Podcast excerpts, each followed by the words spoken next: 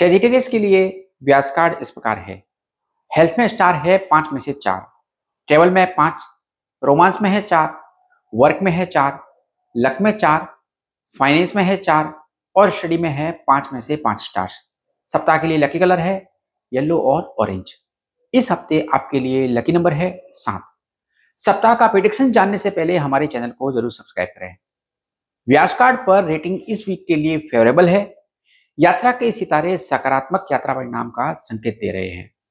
आपके और आपके पार्टनर के बीच अच्छी बॉन्डिंग रहेगी। शुक्र के कारण एंटरटेनमेंट पर कुछ ज़्यादा ही खर्च होगा। इनकम में बेहतर होगा और फाइनेंस में भी बेटर होगा, क्योंकि गुरु और चंद्रमा पॉजिटिव रिजल्ट्स दे रहे हैं। हाउस वाइफ किसी फैमिली या फिर सोशल फ़ंक्शन में शामिल हो सकते हैं। जो लोग लंबे समय से गवर्नमेंट जॉब का ट्राई कर रहे हैं, उनके लिए गुड न्यूज़ है। सेजिटेरियस राशि के कुछ लोगों के लिए लव मैरिज फिक्स हो सकती है, फैमिली एग्री हो सकती है। सप्ताह के लिए रिकमेंडेशन इस प्रकार है। आपके आसपास की परिस्थितियाँ अब बेहतर की ओर बदल रही है, इसलिए देर न करें, क्योंकि यह किसी भी चीज़ के लिए सही समय है। इस मंगलवार या शनिवार को नौ कन्याओं को भोजन कराएँ और उनकी पूजा करें। देर रात तक मोबाइल का प्रयोग न करें। इस सोमवार और मंगलवार को अपने इष्ट भगवान को सफ़ेद रंग के पुष्प चढ़ाएँ। सोने से पहले कोई भी स्पिरिचुअल यानी कि कोई भी आध्यात्मिक बुक ज़रूर पढ़ें।